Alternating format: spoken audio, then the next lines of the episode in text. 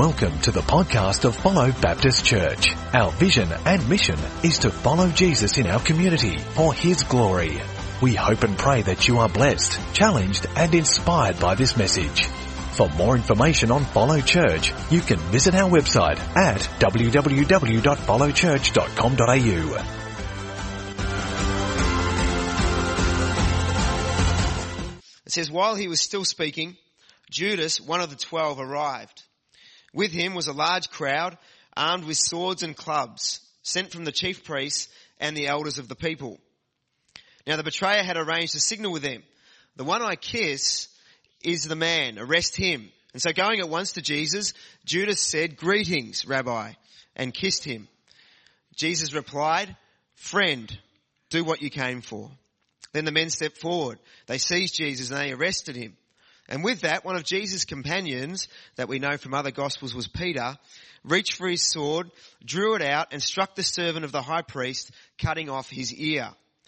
Put your sword back in its place, Jesus said to him, for all who draw the sword will die by the sword. Do you think I cannot call on my father and he will at once put at my disposal more than 12 legions of angels? But how then would the scriptures be fulfilled that say it must happen in this way?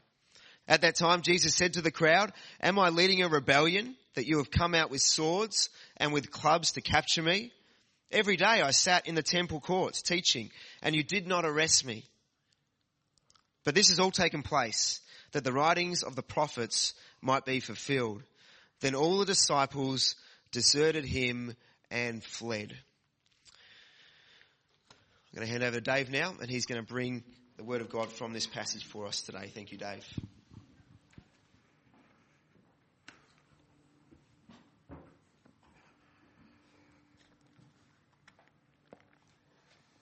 Well, good morning, church.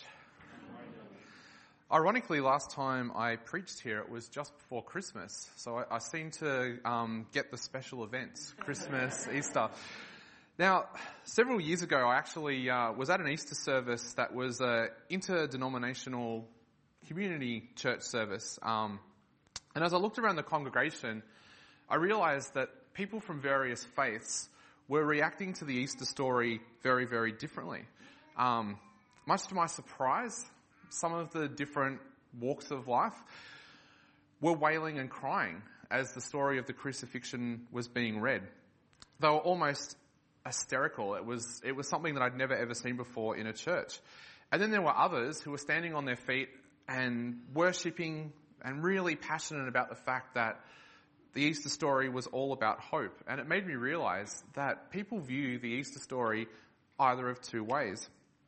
Now, as I was watching how these different people were reacting, one of the people that was there was, uh, was from our group from the church that I was with. And he turned to me and he was a really new Christian, but a really, really passionate Christian that was just starting out on his journey. And he seemed really perplexed and confused at these people that were wailing and crying. And he turned around to me and he said, what's going on? Like, why, why are these people crying like this? So I answered him pretty uh, simply because people were talking up the front, so I couldn't go into a long conversation. And I said, like, they're upset because their savior, Jesus, has been crucified and, and's dying in the story that they're hearing at the moment, and it's upsetting them. And he turned around to me without one moment's hesitation and he said, but without his death, though, we would have no hope and no future.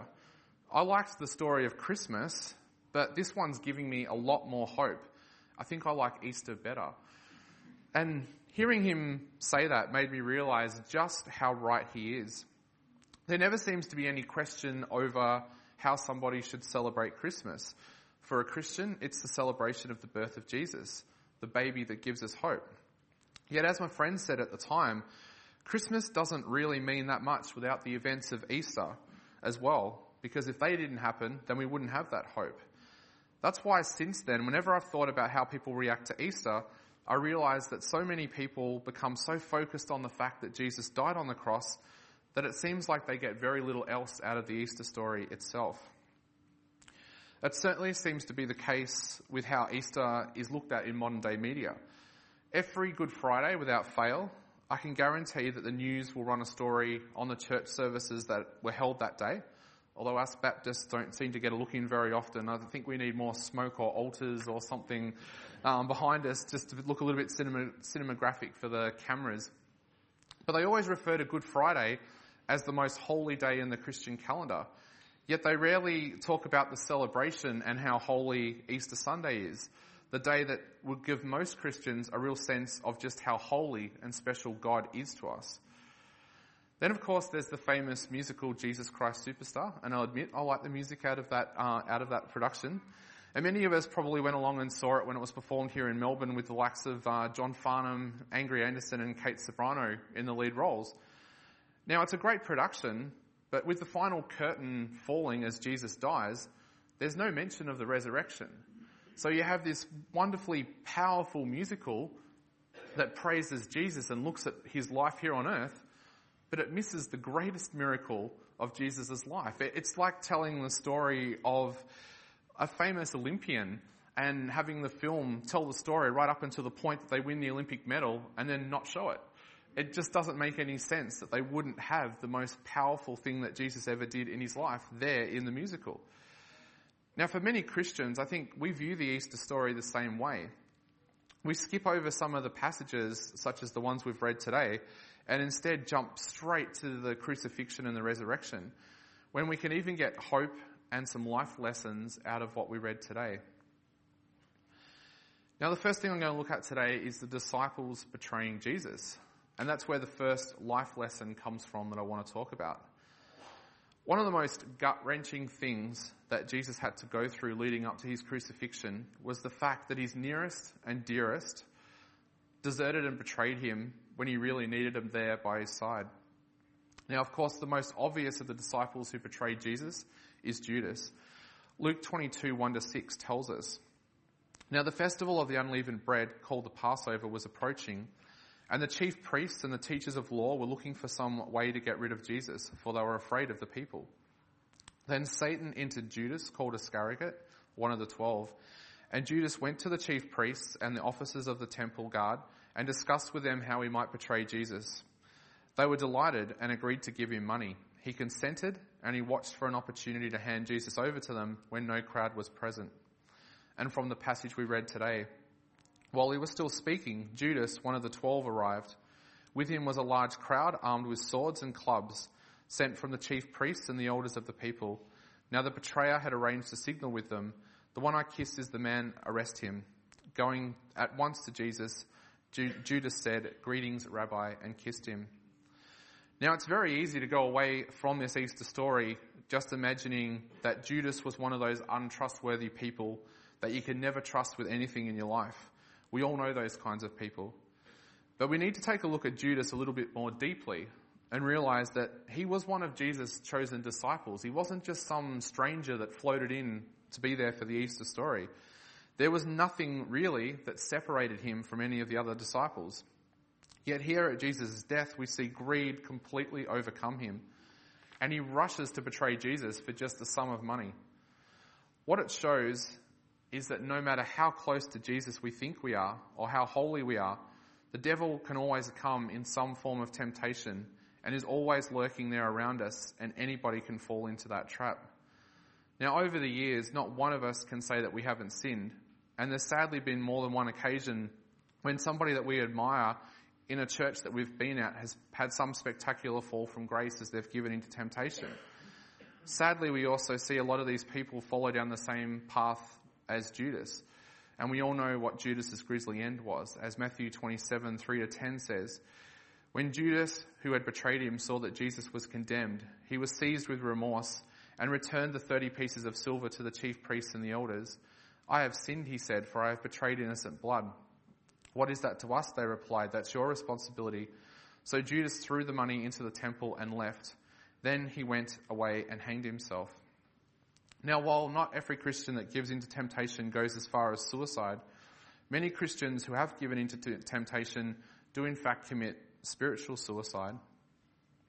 As a teenager growing up in the church, I watched so many of my friends turn away from God and fall into the traps of sex, drugs, and alcoholism. Even sadder is the fact that many of these people now today see themselves in the same way as Judas did, as unforgivable. Now, the tragedy of Judas's death, this is one of the bits that, that's always got to me, is that you just know if he decided to, to stick around, I almost wrote hang around there, which I realized is not a good play on words. If he just stuck around until Jesus rose again, there's no doubt in my mind that Jesus would have forgave him in an instant. The same can be said for us today. No matter how bad the sin or the temptation that we fall into, Jesus can forgive us. We just have to give him a chance to do so by accepting that his death at the first Easter was for us and a way to purchase our sins. Now, the second person I'm going to look at on this betrayal table is Peter. Again, one of Jesus' favourite disciples. Now, Jesus predicts Peter's betrayal earlier on at the Last Supper, and it completely stuns Peter, who feels that it's something that he would never do. Matthew 26, 31 to 35 says, Then Jesus told them, This very night you will fall away on account of me, for it is written, I will strike the shepherd, and the sheep of the flock will be scattered. And after I have risen, I will go ahead of you into Galilee. Peter replied, Even if all fall away on account of you, I never will. Truly I tell you, Jesus answered, This very night, before the rooster crows, you will disown me three times. But Peter declared, Even if I have to die with you, I will never disown you. And all the disciples said the same. Flash forward, we read in Matthew 26, 69 to 75.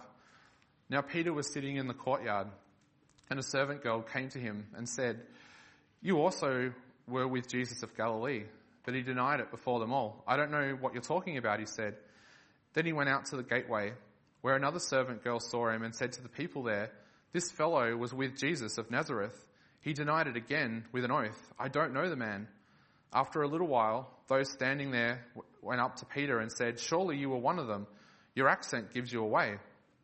Then he began to come, call down curses, and swore at them. I do not know the man. Immediately a rooster crowed. Then Peter remembered the words Jesus had spoken Before the rooster crows, you will disown me three times. He went outside and whipped bitterly. Now, Peter was the last person that he thought would ever betray Jesus. Yet here he does it when he finds himself having to do it for self preservation. How many of us here have ever found ourselves denying Jesus in their own way?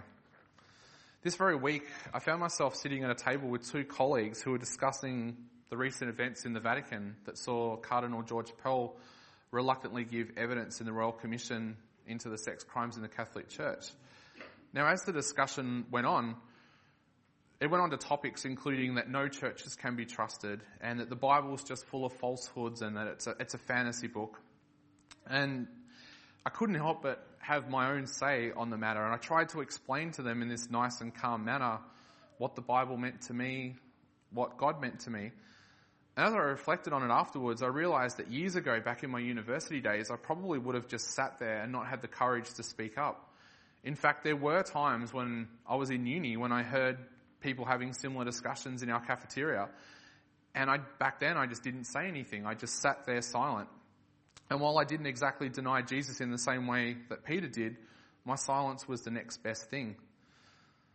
Now, Peter's reaction to what happened here, though, is very different to Judas's reaction. Peter lived and learned from his mistakes and was rewarded with forgiveness when Jesus rose again. Like all of us, he would have believed that Jesus died for his sins, and like us, he was rewarded with forgiveness and eternal life. Now, to be fair to Peter and to most of the disciples, they all, all the disciples kind of showed their own form of betrayal towards Jesus by fleeing and going into hiding when they realized that they may have been put to death or arrested in the same way that Jesus was. And it's here that we learn another valuable life lesson.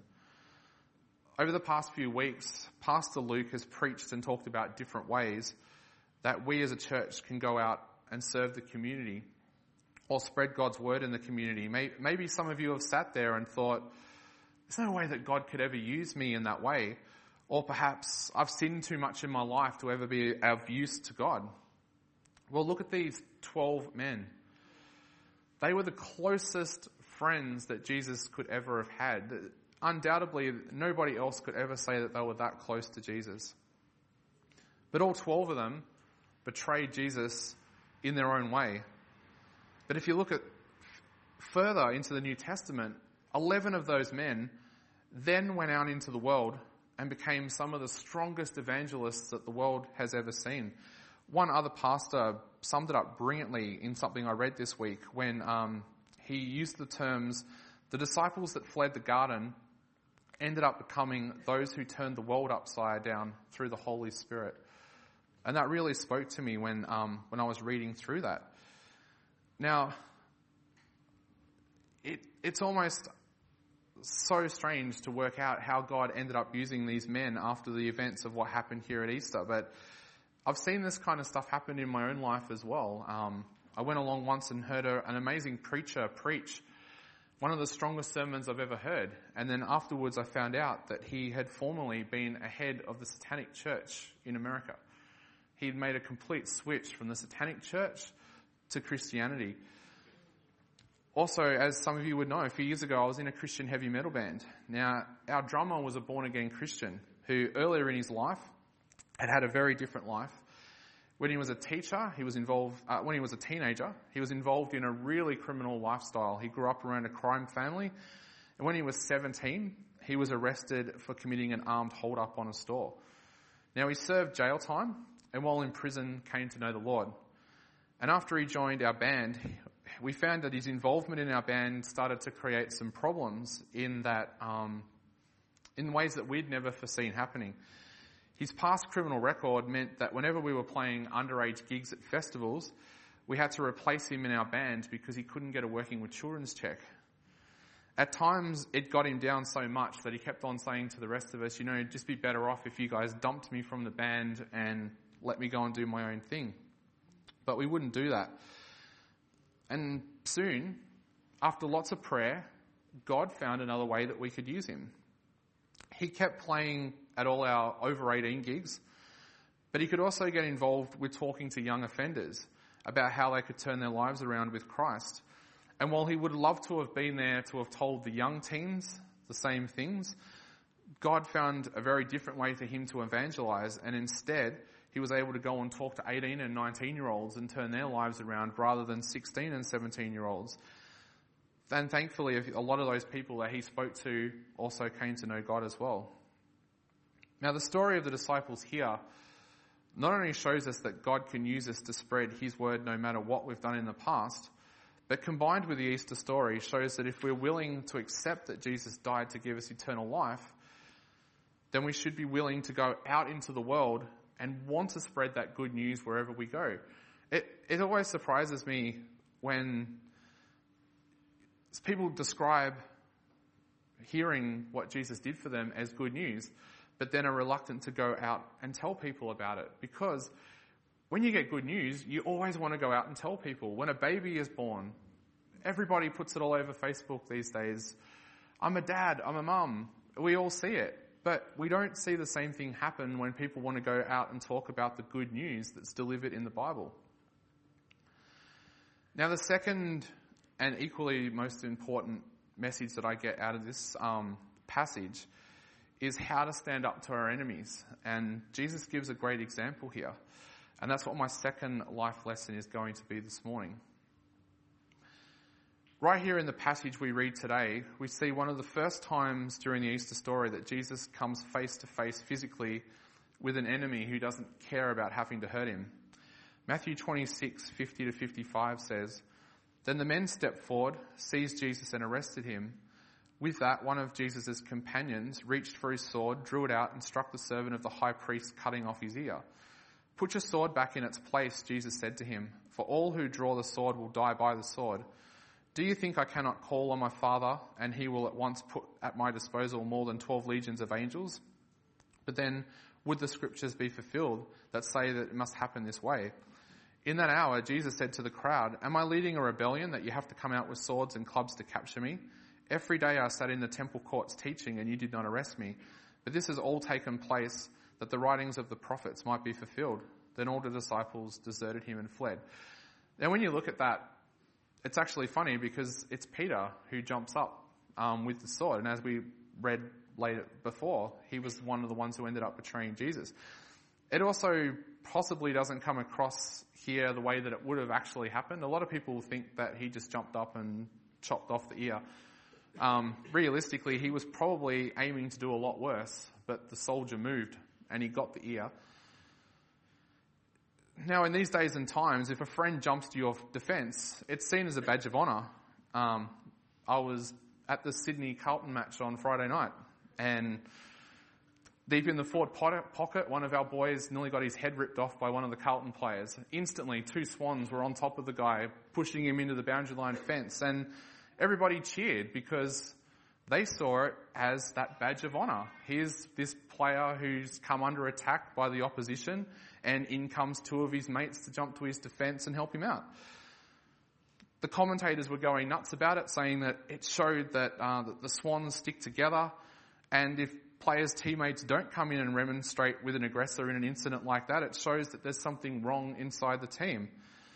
Now, likewise here, when, the, when Peter stepped forward with a sword and used it to defend Jesus, he probably thought that he would receive praise, but instead Jesus tells him to stand down. Not only that, but in Luke we learn that Jesus also then heals the poor servant, which the history books tells us was actually the equivalent of a temple police officer who's just had his ear lopped off. Now, how many of us here would say that not only would we defend ourselves if somebody came to hurt us, but also would then get up to help them with their own pain? I know it really puts you in a in an awkward situation. Now, all throughout the Easter story, we see that even Jesus never once lashes out at his tormentors. Matthew 26, 57 to 67 tells us. Those who arrested Jesus took him to Caiaphas, the high priest, where the teachers of the law and the elders had assembled. But Peter followed him at a distance, right up to the courtyard of the high priest. He entered and sat down with the guards to see the outcome. The chief priests and the whole Sanhedrin were looking for false evidence against Jesus so they could put him to death. But they did not find any, though many false witnesses came forward. Finally, two came forward and declared, This fellow said, I am able to destroy the temple of God and rebuild it in three days. Then the high priest stood up and said to Jesus, Are you not going to answer? What is this testimony that these men are bringing against you? But Jesus remained silent. The high priest said to him, I charge you under oath by the living God. Tell us if you are the Messiah, the Son of God.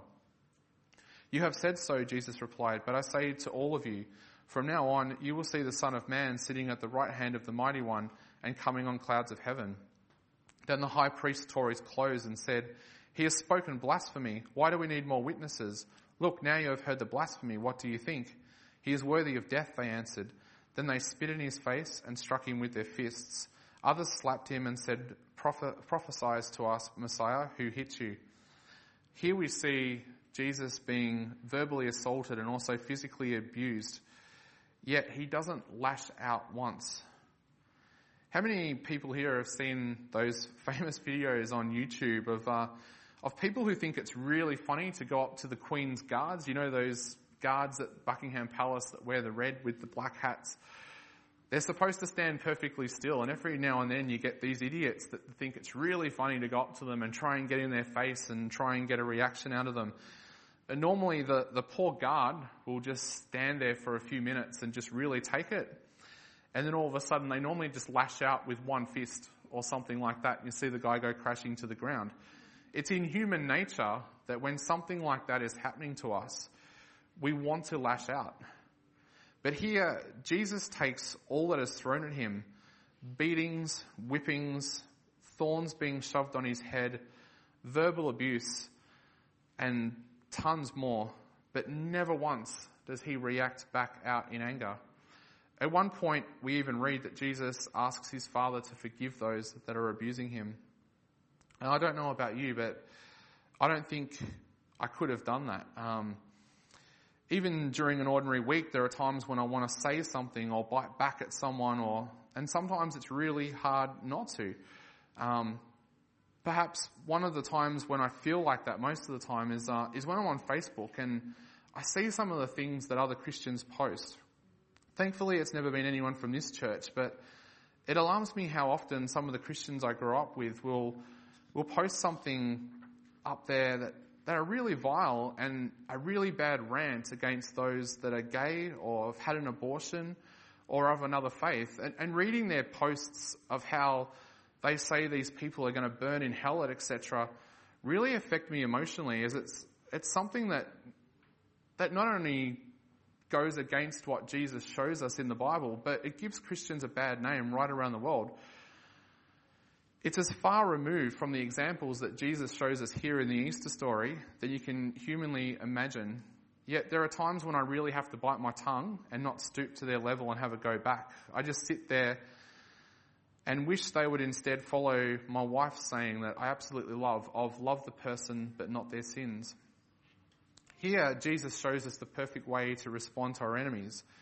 Ignore them, show compassion for them, and never ever react aggressively towards your enemies. Now, I've been through a really tough week this week. As some of you would have seen um, yesterday, I had all of my accounts hacked this week, my emails and everything, and some of the things that some of my stuff has been used for has been really immoral and really, really terrible. And it's, yeah, it's been a tough week. And at times I've really wanted to lash out and lash out at those people that have, um, that have done this, but I haven't. And as I sat here this morning and was reflecting on my sermon, I realized that these people deserve forgiveness just as much as everybody else in this world. And you can't pick and choose who gets Jesus' forgiveness. Forgiveness is there for everybody. And again, that's why we should go out and tell the good news of the Easter story.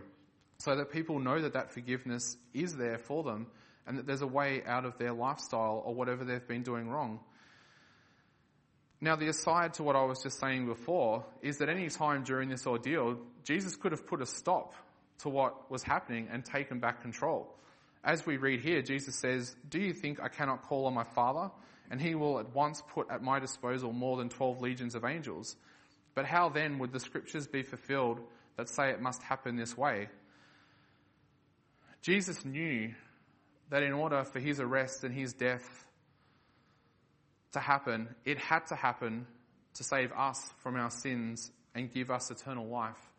Jesus knew God's grand plan and he knew that he was part of it. So this Easter, instead of concentrating on the sadness of Good Friday, concentrate on the hope and the new life that the Easter Sunday gives us all. At the same time though, we must remember that this gift also comes with some responsibility. Now the Marvel comic fans out there are going to love this. As Peter Parker's grandfather says, with great power comes great responsibility. While it's easy to accept that Jesus died so that we are forgiven, being a Christian also comes with some responsibility. As Christians, Jesus sets us a great example of how to live our, on and with our lives. But it's our responsibility to live our lives that way. Whether it not be lashing out in anger, or whether it be forgiving those who do wrong by us, it's all there in the Bible for us to follow. We're also challenged to go out and spread God's word as the disciples did. As I mentioned earlier, God used the disciples to go and spread his word all throughout the worlds, even after the unthinkable things that they had done by betraying Jesus on the very day that he needed them. And while they may have failed the test of the day itself, ultimately they become some of most of God's most useful servants as they spread his word throughout the world. So this Easter, I want to challenge everybody out there. If you already believe that Jesus died for you, then I want you to share that good news with at least one other person this Easter. If somebody asks you the true meaning of Easter, don't be afraid to spread that good news to them. And also, if something that I've talked about this morning has kind of talked to you inside, and you didn't know that good news about Easter before I spoke about it this morning, please don't be afraid to come forward and, and speak to one of us this morning. You can speak to myself, you can speak to Pastor Luke, uh, Dave Young, uh, Ray. There's a number of us here this morning that would only be too happy to talk to you about it. So let's pray.